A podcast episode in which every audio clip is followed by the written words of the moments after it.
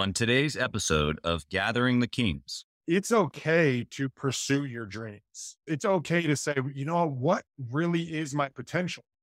What is potential but opportunity now realized? You are listening to Gathering the Kings with Chaz Wolfe, featuring fellow seven, eight, and even nine figure business owners who have real battle scars from business and life, but have prevailed as the king that they are designed to be. We welcome high performing entrepreneurs to the stage in order to reveal the real of the real on what it takes to build a successful business today. We dissect the good and bad decisions they've made along the way that give a true and accurate picture of the journey of success and how you too can get there. Through this dialogue, you will learn the value of growing your network and surrounding yourself with power players and kings like today's guest. Grab your pen and notebook because we're about to dive in. All right, everybody. I'm Chaz Wolfe, gathering the Kings. We got Ronald Walker here at the King stage. Welcome, brother. How are you?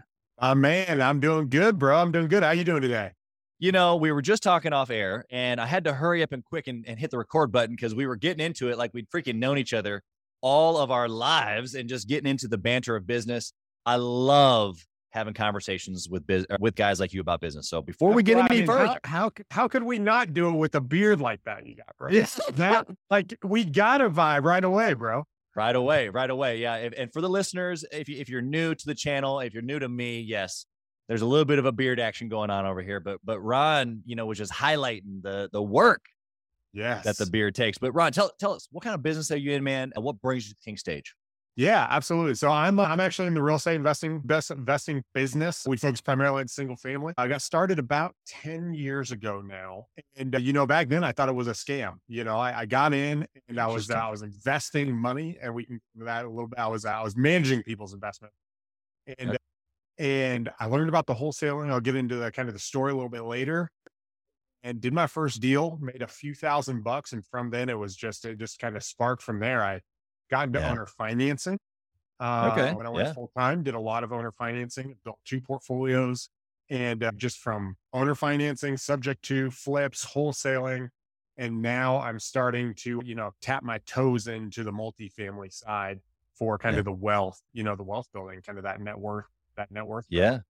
I love it. I love it. Yeah, everything else fairly transactional, but that's all right because uh, money's got to come from somewhere to begin with, and so the transactions, wholesale, you know, fix and flipping, you know, especially owner financing subject to what a, what a great way to get in without any money. So we can definitely get into all that. So my question for you before we get really deep into the story is at this stage you've sold a couple portfolios. I mean, you're yep. you're you're you're well off, dude. You're doing the thing. People right. listening today are looking at you as a star. You've made it right? But but my question is why? Why do you keep pushing? Why are you tapping your toes into the real estate, a multifamily side?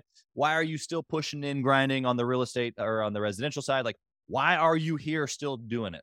So for me, so for me, it's you know I could do the easy answer and I could say you know for my family, you know, and that definitely is aspect is I want to provide opportunity to my kids and I want to show my kids from the family side and my wife for that matter that it's okay to pursue your dreams. Yeah. Right. So it's it's not just, hey, my wife, my family, and taking care of them, which is there. But I also want to show, and this is going to go in the second part, that it's okay to pursue your dreams. It's okay to say, you know, what really is my potential? Mm. What is potential but opportunity not realized? And yeah. so for me, it comes to a point where it's like, man, what can I really do? Right. Like what can I really, pro- I want to contribute to the world. I have this philosophy that believes the more responsibility I take, the happier I'm going to be, which is kind of a flip than what most people think. Yep. And so for me, it's like, you know what? I not only want to be an example to my kids of, yo, these are the dreams. This is what I want to hit. I want to see how much I can accomplish, but also by contributing to the world and taking on that responsibility, Sean, you know what? Contribute coming from a place of contribution. When you do a house, like 40 people get right? When you flip a house, you got contractors, you got the realtors, you've got yourself, yeah, title yeah. companies, tons of people are getting paid. That's well, right. when that happens, that means that you're impacting the world in such a positive way. And, and then you can surround yourself with other people just like this. And so that's a big part of my why is I want to see what my potential is, right? I want, I want, I want to see how far I can because I've got, I've got a lot of pain in the past where people said I couldn't do it, you know? And so it's like, yo, there's Sure. an aspect of me like proves wrong. Yeah, of But course. then there's the other mm-hmm. side of like, man, every, you know, people told me I had a bunch of potential and I realized I don't want to die with potential. Like Yeah. I want to realize potential and see Yeah. what I can really realize. So that's, that's a big aspect of what drives me just on a daily basis. Yeah, I love how you how you started off saying your kids and, and your wife because part of your potential is leading them. Part of your potential is showing them their potential. And how can you show them theirs if you don't know or even maybe tap into to what it is that you are? Dude, I love that because one of the things I think we talk about is everyone talks about sacrificing for their kids. And that's a good thing. But what ends up happening is they limit themselves to either be around them more or they say, well, I Right. can't be successful. And and it's almost like this cycle that perpetuates, right? Where it's it's, you know, I'm giving up for them and they become really a scapegoat for you not pursuing what you want. But why not do what is really important to you or your what you dream about for them, right? Show them you can have an amazing family life and accomplish your dreams and go to Ireland for three months and run your business remotely. You know, like you can do both. I think Yeah. a lot of times it's this false dichotomy. And, uh, and that's just super important. Yeah, I can I can tell it in your passion. One thing that you just said that you literally just turned the mic upside down on all the listeners is that you can run your business remotely from Ireland.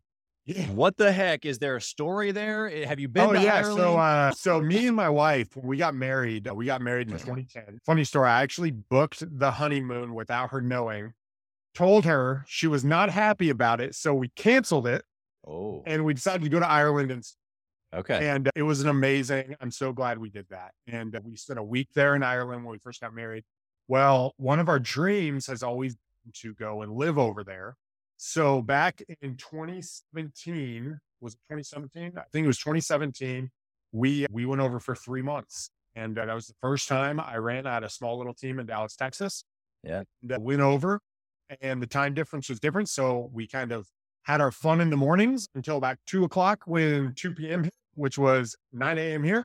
Business time. And uh, I worked from 2 p.m. to midnight and hung out there in the mornings. Well, we did the exact same thing uh, during COVID. So COVID hit and we decided we wanted to go again. I took a gamble and all of the Airbnbs were down about 70%, right? Because nobody had any business. That's right. We flew over there literally in the heart of COVID. You had to quarantine for 14 days. Right. Almost in, we get to the border and the guy's like, So you staying with family? And I'm like, Nope. He's like, So, you know, you have to quarantine, right? Yeah, we're here for, you know, four months. Yeah. And he kind of looked at our passports, looked at us, looked at my kids. I got four little ones. Uh huh. And, uh, all right, whatever. And he just stamped and let us in. Wow. And so anyway, we got to do that. So we we stayed there for uh, for four. We actually stayed in England for uh, so in Scotland for two weeks, England, Northern England, and Yorkshire Dales for a month, and then in Ireland for two months. And uh, yeah, all that while running the business remote. Of course.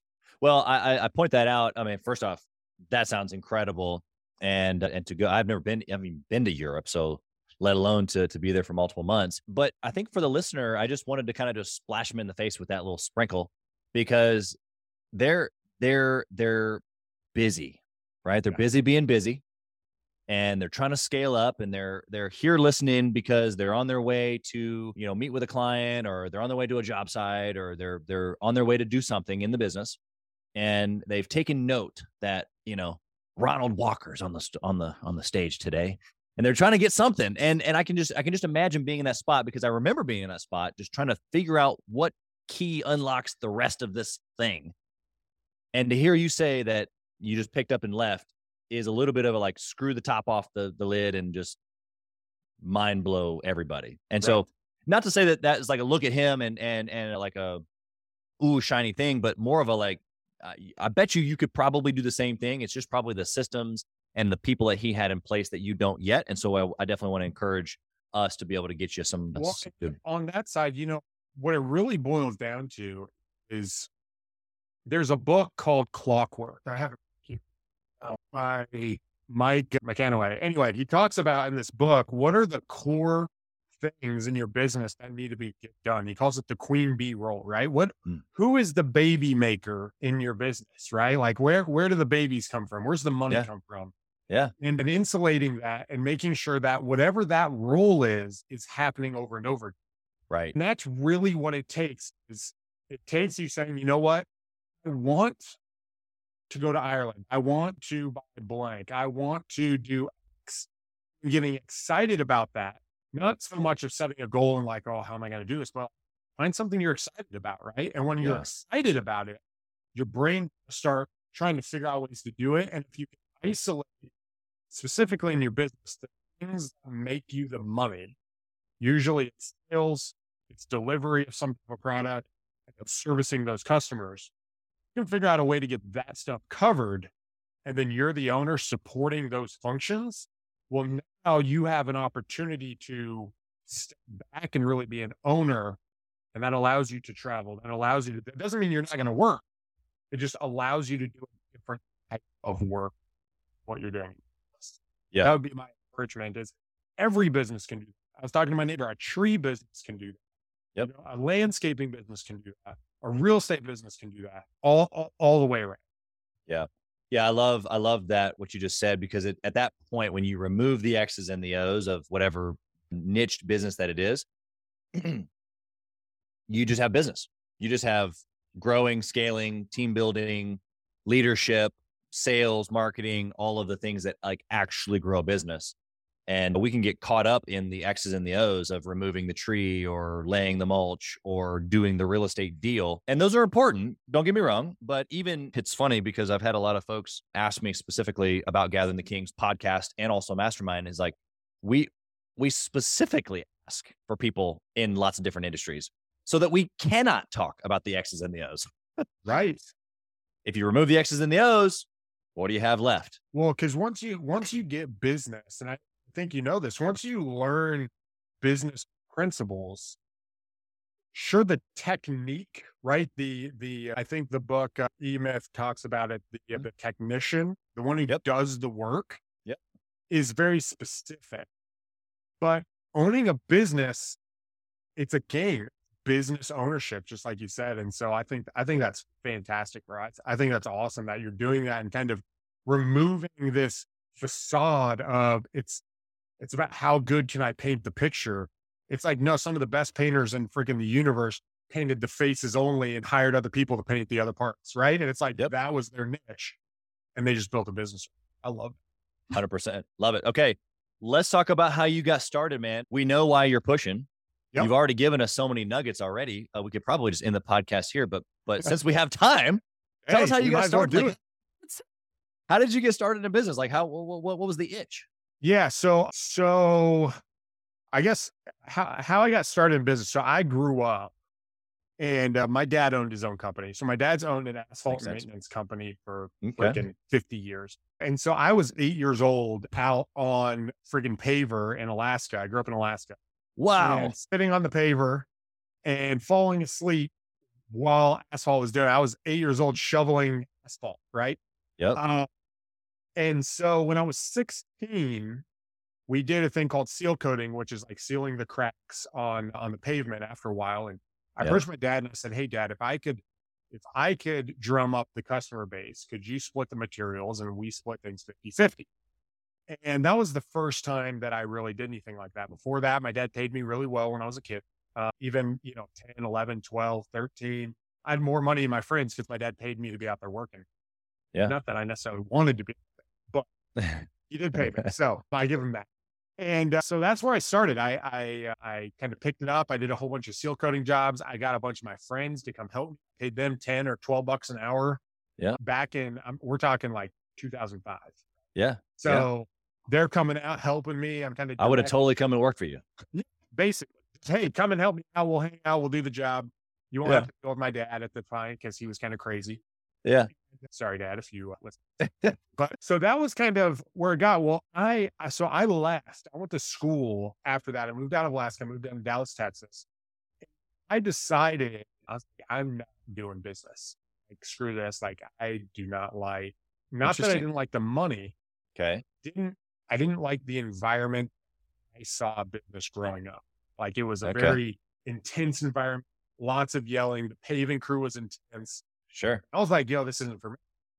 So I went and got a job at Sprint Phone Company. Yeah. phone. Yeah. A job doing sales at eight bucks an hour. I had never once made eight bucks an hour my entire. I was 10 years old making $10. Just kind of Right. So Yeah. I go to work there. I jump into sales. That's when I first I read books on cold calling and I started doing that. Two years worked my way up to being a manager. And uh, I was making 40 grand a year. And I just got married. It was 2010, just got married. And I was like, this is what I was making more money at 16 than I am now. Yeah. So I talked to my wife and I'm like, you know. I need to go into business by myself. And I, I just didn't know what to do. Yeah. So I left Chase, or excuse me, I left Sprint. I got a job at JP Morgan Chase just as a personal banker where you walk in, they sell you a credit card, that kind of thing. Sure. Within a year, I had gotten promoted to the private client division. And now I am helping an investment banker basically manage money, right? Within a year. So I'm introduced to this world of my lowest client was 250,000 and our top clients had $5 million, right? So that Okay. was kind of our niche. Yeah. And at this time, I'm like, yes, you know, at this point, I'm making about a hundred grand a year. And still like, There's got to be make- more. Like I'm making the bank. I, they have this little chart of how much like you make the bank. I'm making the bank like $10 million, right? And I'm making like a hundred thousand. Right. And I'm thinking, what the freaking, like, I need to figure something. Like, so one of my clients, he was the third top client I had. His name is John. I won't say his last name, but his name is John. He he did a three million dollar deposit into his account, Yeah. and I'm thinking, because I get notified whenever they get deposits, and I can call them and chat with. Them. Yeah. me and John had a pretty good relationship. He answered the phone like every time I called, which is not normal in sales. And uh, so I called him up. I was like, hey, John, just want to let you know, I saw, you know, your $3 million deposit came in, blah, blah, blah. We finished the call. And I was like, John, bro, what do you, right? Like, I was like, like, what do you actually do? And he's like, he's like, Ronnie, so this one, I just flipped an apartment complex. I was like, okay. Well, and at this point, I'd helped, like, his mom passed away. I helped them move a whole bunch of family money. out. was, we are pretty close. Yeah. Yeah. And I was like, dude, do you mind if we like got to lunch and just like you point me in the right direction? Like I'm trying to figure out how to build my wealth. Yeah. So he did. And uh, he pointed me to this single family group and uh, called Lifestyles Unlimited. I went there. They were doing a whole bunch of teaching of different stuff. Their model's not the same as it used to be, but I went to a little seminar. And in the seminar, the guy's like, it's about building rental properties. And the guy was like, you know, I, you know, I had these three properties and I was going to rent them, but I decided to just call up a couple investors and they bought them from me. And uh, I wholesaled them to them and I made 18 grand in five years. I was like, whoa, whoa, whoa, what? Like, I'm, sitting, I'm sitting in the audience, right? I'm listening. I'm, what? He just made $18,000 in Right. hours? Okay. Yeah. So I get home, I email the guy and uh, he emails me back. He's like, yeah, blah, blah, blah. Points me to this, uh, this guy called Sean Terry. At that point, the course, the real estate course was $2,000. Sure. I read his free book. I was like, I can do this. I can send things in the mail. I can call people. Like I call people. I just cold call my whole life anyway. Yeah. Bought the $2,000 course literally on a webinar that was like a countdown, you know, like Yeah. everyone knows now, but I didn't know. that. And uh, bought it the day before Christmas for $2,000 and uh, followed the whole curriculum, bro. And, Change uh, your life. First deal three months from then. And that was how I got started. After that, I did seven deals in the next 11 months. And then I went full time, partnered with a lawyer, went full time into real estate. My two weeks at my job, November 15th, Wow. 2013, 2013. And, and it's been history from there. So that's, that was my journey getting into from as a kid to jumping Yeah. into just how I got involved. Yeah, I love the mindset of of being raised inside of a of a business home. Interesting that that those factors pushed you away, you know, but obviously it was in your DNA, right? Like Yeah. to be able to remove the cap and to be able to uh, go for more and and strategically think of building wealth. Like you can't do those things Right. working for somebody else, obviously. Absolutely. Well, and one of the things I realized, man, is so one of the things I didn't want is I didn't want the environment that I was I was in I was in a very just there was lots of yelling, lots of, you know, screaming and what's the word I'm looking for? Animosity, right? Okay. And that's yeah. what I didn't want. I didn't want from the business to after home, just this crazy environment. And So I was like, I'm not, I'm not doing that, right? I'm going to go to work. I'm going to do this. But one of the things that my dad was, that just blows my mind to this day. And uh, people have said this about me too, is my dad's like one of the only people I know who's like, okay, I need to make 150 grand. All right, let me go work. Boom. I made 150 grand. All right, cool. We're good. Right. Like people are like, how the heck do you do that? Just yeah. And I kind of learned that just growing up in it, like it was normal, right? Because it's just right. your environment's normal. And when I went to work for somebody else and it was just this monthly paycheck, yeah, you had sales, but it was like a Yeah. small percentage of what you did. Yeah. And I was like, man, that's why business ownership is so powerful is yeah, there's no floor, but you can go out and make a hundred grand this month. You can go out and make a hundred grand, 200 grand next month. If you put in the work and you get the results and you provide the value, you can't do that. If you provide the value to like a Chase or to these other companies, they're just going to give you a small percentage of Yeah. the value you Yeah. provide to customers, which isn't but for me, I was like, you know what? I'm okay with the risk, right? Like, Yeah. worst case scenario, I've worked my way up in these companies. I've got some good relationships. I can make 10 phone calls and get a job. Yeah. You, can always know, come back. and be able to pay bills. Yeah, the risk there that you're that you're mm-hmm. saying was worth it, which and some people just determine that it's not, and that and that's okay. They're not listening here probably today, but eh, there's nothing wrong with that. it's just the floor that you mentioned. When you the only way to remove the ceiling is to remove the floor. I heard that a couple weeks ago. I thought it was a super interesting way to say that. You know, and so that's the risk that you're talking about. And so I think that that everybody listening today has that inside of them and going, okay, I left my job. I'm not doing it anymore. Even even if I work myself into the grave, I'd rather do that for myself. Right. And so now I want to get into some of your decision making because you not only have taken that risk tolerance, if you will, like the Yep. listener, but then you've been able to create systems and things around it so that you can have peace at the house and so that the business doesn't strangle your personal life, like you said that it, it felt like when you were a kid. So tell us a good decision that you've made that has helped you get to that place specifically that maybe the the listener just hasn't gotten to yet. They're still in the chaos. Yeah. So I think bracing the connection, the, uh, the integration of personal life and work. Mm. I think a lot of people trying to separate it as far as possible. And so you come up with an environment where, you know, when people go to work and their kids are at home, the kids never see you work, right? They never, they're not, they don't see it. They don't see the passion. They don't see what you're building. They, they're removed from it. Dad is gone. I'm at home or I'm at school or whatever that looks like. Right. and so one of the things that I aim to do is I aim to integrate my life where work, personal life are integrated. That's why I can, see, you know, constantly working, which people don't understand, whether it's my siblings or my friends or this. But at the same time, I have infinite flexibility because I'm meeting my, you know, my responsibilities. I'm meeting my goals. I'm, I'm Yeah. and so that ability to integrate your life Yeah. is, I think, is critical, and it can be very difficult, right? It can be difficult knowing, you know what, I'm, I'm going to take my kids to the zoo Tuesday at 2 p.m. But if I get call, I might need to be at the zoo and tell my wife, hey, I need to step away and take this call for 10 minutes. Right. Well, you're not like, I thought we were at the zoo. It's like, yeah, we are, but we get to be here because I do this. Right. And, and being okay with communication and talking. And so I think that's an aspect from the piece that I feel like has gone very, very well. And it just takes communication, right? It takes, Yeah. takes learning. There's a book called Crucial Conversations. There's four Yeah. Yep. Dude, that book will change your whole life, right? It'll change your marriage. It'll change your, your kids. It'll change when you have hard conversations with people. Right. And, and just being able to say, okay, I need to get, what do I really want here?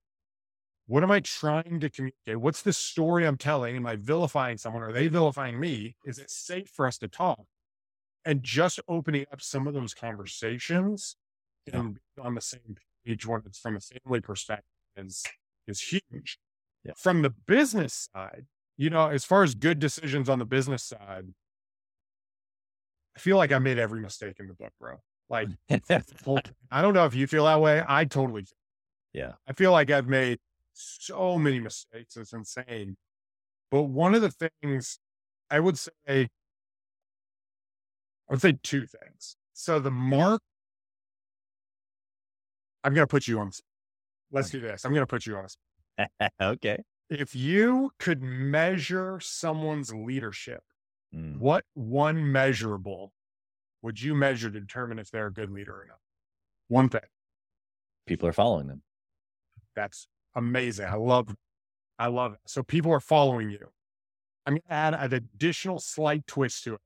Okay. So my measurable is that the people around me are making more money Yeah, love it. and their life is getting better. So it's not just people are following, which is like a big followership, but specifically my team. Yeah. And so I would say that the ability to take the people around you and show them how to make more money creates loyalty. And Oh, it yeah. creates people that, hey, I'm in it for you. I'm in it for us. I'm in it for me. And we're trying to win together at a big level. Yeah. And and when you can do that with your family, like, hey, I want us to I want us to go to Ireland as a family and spend time together. I want us to do really cool stuff together. I don't want to just provide the money. I want to do it together. Yeah. Hey, team, I want to go out there and I want to flip these houses. And eventually we want to turn around and develop an ancient building in Ireland. Like, this is what we want to do. And when you start doing that and they start seeing, yo, this is really awesome. Yeah. That's leadership, right? When you paint that vision and you show them the roadmap, they start seeing, yo, I was, before I came to hang out with you, Ronnie, I was making 40 grand. I'm hanging around with you, I'm making 120 and I might make 250 in the next year. and a half, Right. And, and so Yeah. to me, I think that's really good. And it comes to in my business, specifically isolating good properties to invest in. Yeah. Right. What does that criteria look like? How do I know what this property is? What is a, what am I anticipating making? What's the worst case scenario? What's the best case scenario? Because Yeah. I'm also taking people's capital, right? Like I'm asking Right. people for money, saying, yo, give me 300,000 so we can put into this property. Well, they've got to know that this is a really good property to put it in. And so that's where I would say has been my biggest source of strength is as a leader, I should be impacting the people who invest with me, who work with me, family in a way that causes growth and more money to be produced.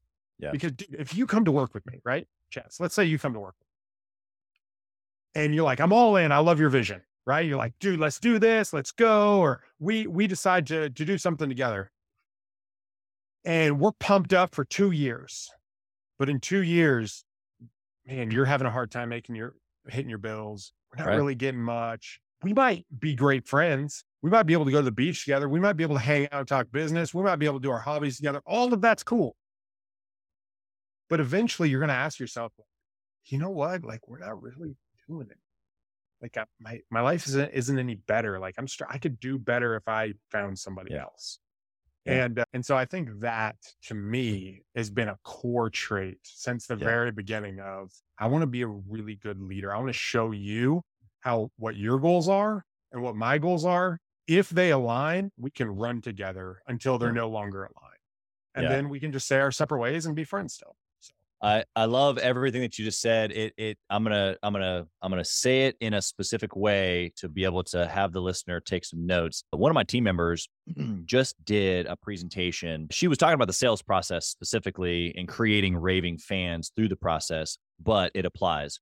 And the last step of this process is that they have to believe whether it's this is a client, this is your spouse, this is a friend, whoever it is that you're taking through the process of relationship in this case we were talking about specifically in business for sales is that the prospect has to believe that you in their life makes their life better. And that's So it like that's how you close. That is the Yep. only way that you close somebody.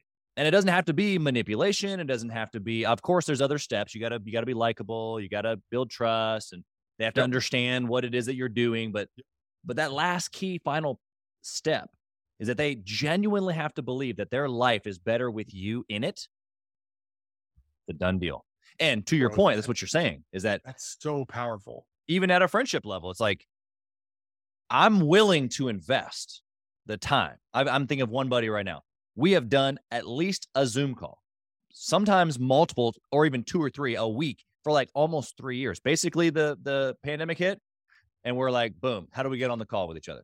Once a week, twice a week, once a day for a period of time.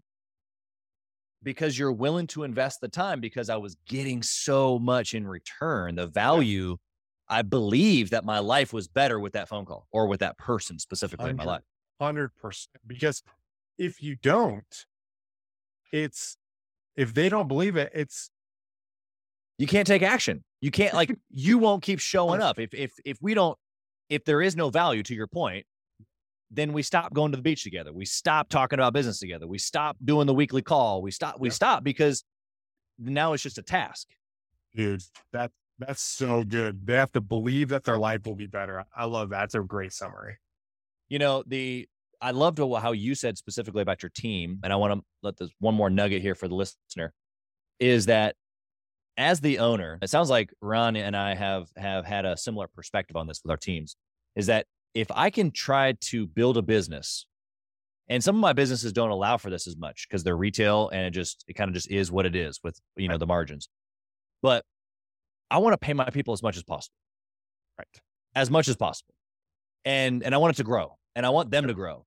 And so what Ron's saying is like when you pour into your people, when you're a good leader, you pour into them because they, they make more money, they have better lives, they have better marriages, they have they're better fathers or mothers, like they have better lives because you were in it. And that's why it goes back to the point we were just making. They actually believe that their life is better with you in it. So they're going to continue to follow you. Ron, let's switch the coin or flip the coin over. Tell me about a bad choice. I know you made a bunch of them, as we Yeah. all have, but give me that super dirty, gross story, that bad mistake. Yeah. So it's funny because I just thought of one that I did not write down in this Ooh. this specific one, but and it comes to the pay side that you just mentioned. Is you can be so generous that you actually hurt the business by paying people too much. So true. And and they're not ready for that, right? Where So true. uh, I had an employee. She's probably just an amazing employee. She she's fantastic. One of my first employees when I when I jumped in the business in the real estate side, and uh, we elevated her very quickly. We paid her quite a bit, and I realized that I was overpaying to what the marketplace was producing, right. and um, and, and things didn't work out. There one actually, I so I was partners with a guy. I sold that aspect of the business to my old partner. She stayed with him, and uh, she stayed with him for like a year and then left. And when she left, she had a really really tough time getting another job that paid that well because Yeah. her market value wasn't actually what the market produced, and so it actually really disrupted their life Yeah. in a major way. And so I would say that's a huge mistake where it can either be a burden on the business or Totally. the person thinks they're paid more than they or they're being paid really well. Yeah. So I would say that's that is a don't overpay. Like find out what a job is really worth Yeah. pay that and don't feel bad by you making a lot of money in the right? Yeah. Don't feel bad that your company is providing value and it's not going to this one person. Their pay is dictated on that particular job and their skill level, and then allow room for growth so they can make more money and advance. Yeah. Uh, It's a great perspective. I would say the biggest mis- the biggest mistake I've made over and over again. Let me put it that way. Not just once. and uh, I would say is the concept of group think Mm. my companies. Interesting. And uh, and what I mean by that is when you start getting good people around you, there's a very fine line between let me hear your feedback Mm, and let me get your thoughts and let's all come to a consensus together. There's a very fine line between that. If you ever watch Star, do you watch Star Trek? Are you a Star Trek fan? You know, I'm I'm not. I can I can throw up the sign. I think that's the There we go. You know, Yes. Yes. that's about as far as it goes. There- So in Star Trek, I like to say, so like in the next generation, which is uh um, Patrick Stewart is the the main cast member.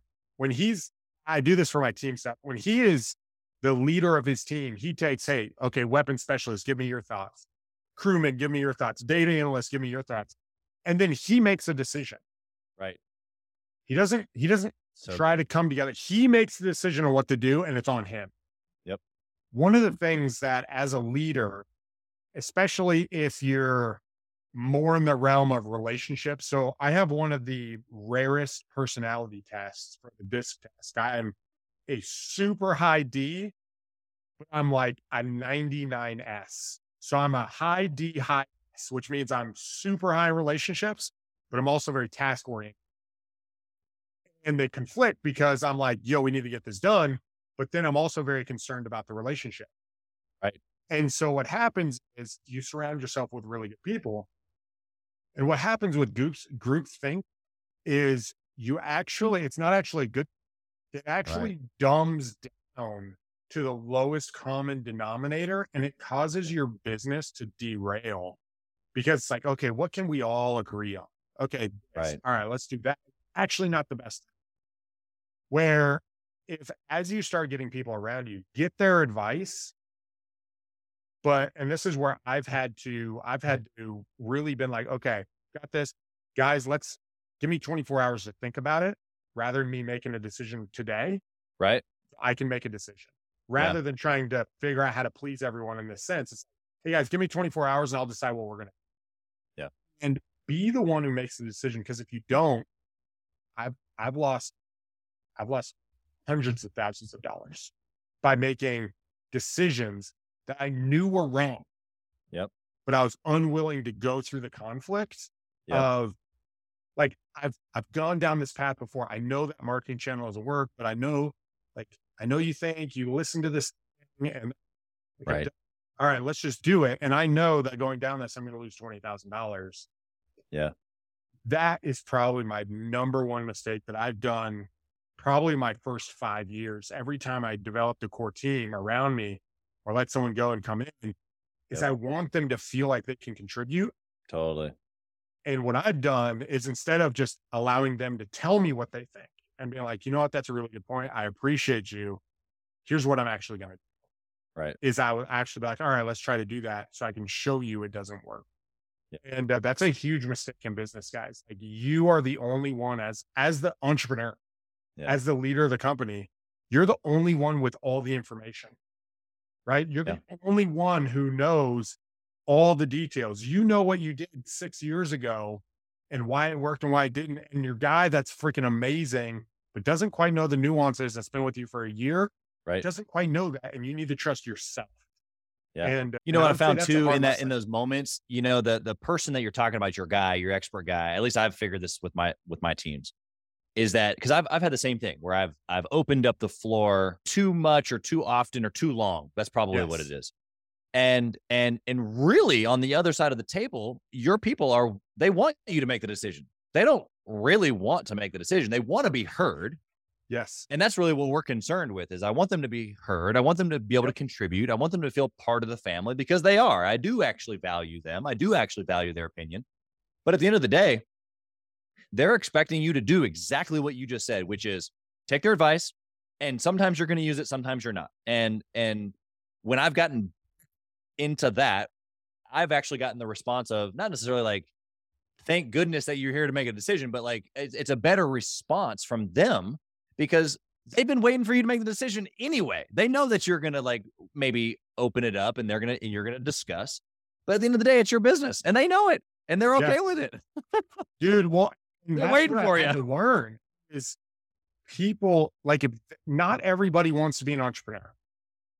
Some people just want to follow the guy who is the good entrepreneur and wants to be on the team. Right. And so they want the responsibility to fall on you. They don't want the stress of being number one, right? You know what that stress is like dealing with everything that happens. You're the face, you're the name, the marketing, all of it comes back to you, right? Yep, that's right. And those guys don't want that. They want their responsibility and what they're supposed to do. And it's unfair as the leader to put that on all of them. We have got to be the lead. We've got to stand up and say, this is what's good for the business and this is the direction. And if you're wrong, it's okay to be like, you know what? We made a mistake. We're pivoting. We're going Yep. here. Yep. And so I would say that's probably my biggest mistake is probably group, right? Yep. Is is just that concept and being able to really guard myself. Yeah, it's huge, man. I appreciate you sharing that. I think that you could even take that same groupthink mindset and apply it to friends, family, other entrepreneurs. I mean, obviously there's you know, there's there's ways to get around people who are are doing really cool things, but sometimes what they're doing or even ideas that they have are applicable.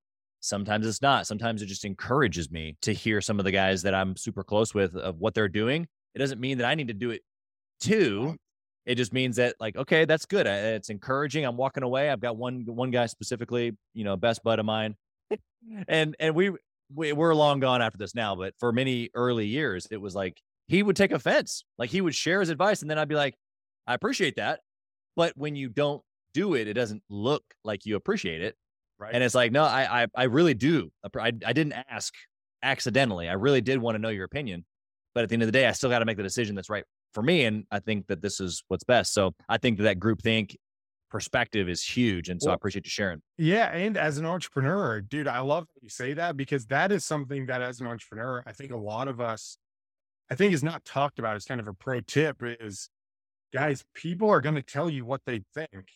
And you've got to be able to be confident enough. Let's put it that way of saying, dude, I really appreciate that. And then if they follow up, hey, did you do that? Be like, you know, I I actually didn't, and here's why. Right. And and being able to do that is very, especially if you're relational, right? If you don't like mm-hmm. conflict like me, right. It's very difficult to do that. But you will gain so much respect, guys. There's a book called The Challenger. And it's it's not about being liked. It's about being seen as someone who's credible. Yeah. And that even with your friends is like, dude, I really pre- actually, you said one, two, and three. They got me thinking. And my situation is nuanced in these ways, and that's blank. Right. And then all of a sudden they're like, wow. Yep. This guy, like, why didn't you take my advice? It's like, sorry, bro. Yeah. And it just shows yourself as a, I love, I love that. Yeah. The explanation behind it is, is it's, it's just good communication. All right, Ron, we got to hustle. We got the speed round. Are yes. you ready? I'm ready. Okay. I knew this was going to be a good one because man, we just we we it sounds like we could go for hours. Yeah. But that's okay. We'll have plenty of time. Don't worry. Speed round for now is this. First question. If you can only pick one metric in your business to track forever and ever and ever, just one, what would it be? The brick metric, which Ooh. is my business, is number of offers made on properties. It's the, a brick metric is the number one thing that drives revenue in your business. Yep. There's a lot of other things you can track, but if you can figure out what your brick metric is, um, that's all you have to look at to see if your business is going to succeed or not. Yep. Got to have enough in the pipeline. Yep. Okay. Uh, you've already mentioned a couple books, but specifically anything different, or would you keep it the same? Book recommendation for a six figure owner trying to scale to seven. Six figure trying to scale to seven. I would read Scaling Up by Verne Harnish. Hmm. Yeah. Great book. What's your one? To- From that book, is probably how to manage the complexity of additional team members and how to manage cash. Yeah, both extremely important things. Okay. You've kind of already mentioned this a little bit, but I'll give you the chance to answer. Do you intentionally network or mastermind with other entrepreneurs? Yes. And why? Uh, why? Because I believe one plus one equals five. One thing you could say, you know, uh, owner of Walmart when he was alive, I can't think of his name. Sam Walton. Yeah he, he used to go to Kmart's all the time and just take one little nugget to Walmart. And one nugget could change your business. One relationship.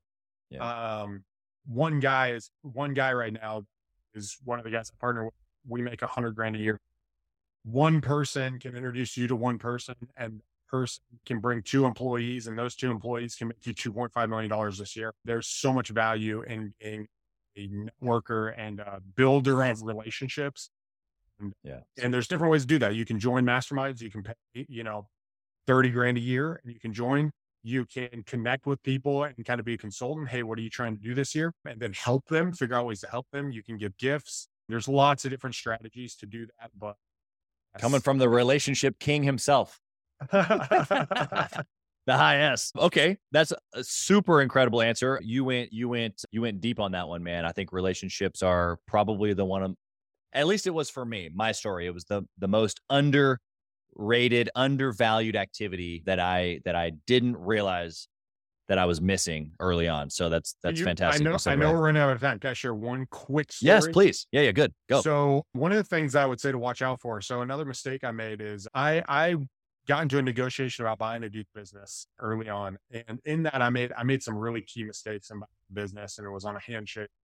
Mm. Uh, I like to say we end up mutually screwing each other, which sounds like he- pulled one over on me, and I, you know, was too naive to figure out, and I couldn't deliver, and there was some stuff, and well, I I felt a lot of shame from and uh, for for a number of years, and uh, I really had to process of man, how you know what what did I learn? Did it really suck? Well, what I did was is I pulled back from other relationships. Like I I actually did my business through my team. I was more on the back end. Didn't really build a lot of, or a lot of relationships inside. And uh, guys, that was a mistake. And the reason why is even if you do something that you don't really like that you did, if you learn from it and you ask yourself, what would I do different? How could I do it? And then you try to approach that person and reconcile. My dad, my dad, I've had a guy, a guy stole eighty thousand dollars from me, and uh, he tried reaching out to me like three years later because he was broke and wow. lots of different stuff happened. And and I called my dad and I was like, you know, I'm not- this guy, this guy ripped me. My dad's like, no, no, you can't, you can't do it. He's like, this is how you do it, right? He's like, if the guy calls, he's like, how much money did he actually steal from you? He stole the deal that basically he contracted the deal. He did a deal himself. He made eighty three thousand bucks. Okay. And dad's like, how much he, how much he steal? Hmm. Eighty three. He's like, tell him to write you a check for ten thousand dollars, and you guys can start at zero. He's like, take his phone call, talk to him, be nice, but be like, dude, you did me wrong. You're in deficit. Write me a check for ten thousand dollars, and we can we can start a relationship over. Help you. And if you don't have the money, let's work something out. Right. And that was really good advice because it, it not only for that person when I talked to them of not holding grudges and being weird, but Yeah. also being able to be like, you know what? If I make a mistake, I can make it right. Right. I can it right. choose to be a different person. And when you do that, it builds that confidence in you. And when I build that confidence in me and I can trust my own word, right? If I tell you something and I know I'm going to do it, and if I if I do something wrong, that I'm going to own up to it. We're like, Right. dude, I'm going to make it right. Dude, there's so much conviction in your own self. You can't not win. yeah. you- and so, Yeah. anyway, relationships are huge, guys. And if you guys make a mistake, it's not the end of the world. You can pick it up. You can learn from it. You can make it right with the people you, you can try, you can try to make amends or move on and do better. Yeah, I love that. Okay, last question is this: If you lost it all, Ron, what would you do? if I lost it all, I actually thought about this for a minute. And it's probably bad to think that I'm not 100% sure, but I would go into sales in some way or another. What I would really do is if I ran out of money, I'd, I'd go through my network and I'd call everybody and tell them I needed an opportunity. And if you can't get, and this goes back to relationships, if you Yeah. can't get a job or get an opportunity, I would say within six weeks, then you have a bad network. And so I would call around to my network because a lot of people know what I do know and they know what my strengths are and they know what my skills are. So if I lost everything, Yeah. I'd call everybody and I'd explain my situation, explain what I'm looking for, and I'd help them along my way. And then I'd start my own business up. again. Yeah. But as far as strat wholesaling, I think is the easy answer. You Yeah. can make $20,000 in one deal. It's hard, but I, there's no other way to make fast cash that I know of. So. Sounds like the answer is go back to basics, hone the skill set of sales, which is Yes. wholesaling or working for somebody else, and and eventually you'd be back to where you are. Yes, absolutely. Well, guys, think of how many billionaires lost it all and went bankrupt, right? Like it just happens. And if, if you can fall back on your own skill, that's why if you can develop skills and you're good at sales and you have a work ethic, Kind of hard to lose. yeah, you might lose everything through a bad deal or an economy or whatever. But if you can provide value, like if I can provide value to you, and like what you, I can, if you will believe that your life is better with me around, well, my value to you you is going to make me more money. Exactly. Dude, this this show has been not quite like the others. So I appreciate that and thank you for that. Thank you for the opportunity to get to know you. How can someone listening today connect with you? Uh, I would say that email? uh, the number one way I have a I have a Facebook group. It's a small little group, but it's West Michigan Real Estate Investor. It's very very active in there. If you really want to connect with me, that's the number one way. I am I'm going to go out on a limb here because it has helped me very very well and this is not traditional, but you can actually call me Yeah. or text me and do that and I might not respond to you, but I'll at least put you in my system. It's 214-735-7416. The two ways to There you go. Well, we appreciate both of the chances to to reach out and connect. It again, the value drop today. We could we could we could culminate in in a in a whole course of of things going back between the two of us. So I just so appreciate all the things that you've put your hand to, your mind to, to have led you here today to to be able to drop the things that you did for the for the audience. So we so appreciate you and uh, wish nothing but success for you. Thank you so much, Chaz. I really appreciate you on it. It's been awesome. Thank you for listening to Gathering the Kings today. I hope that you were able to pull out a few nuggets to go apply into your business right away. More importantly, though, I hope that you're realizing that it takes more to be successful than just being by yourself, doing it all on your own, carrying the weight all by yourself. What I have realized, not only in my own journey from multiple businesses and multiple different industries, and now interviewing literally over two or 300 other very successful seven, eight, and nine figure business owners, is that it's tough to do it alone. And so Gathering the Kings literally exists to bring together successful entrepreneurs. In fact, we are putting together 1,000 kings, specifically who are grateful but not done. We're intentionally assembling kings who fight tooth and nail for their business, family, and communities. And here's what we believe that in the pursuit of excellence in those areas, that it ignites within us the responsibility to govern power and forge a lasting legacy. So if that relates and and resonates with you and you know that you need people around you sharp, qualified other very successful business owners, I want you to go to gatheringthekings.com. I want you to take a look at what we're doing and see if it makes sense for you to be part of our pursuit to 1000 kings. Talk soon.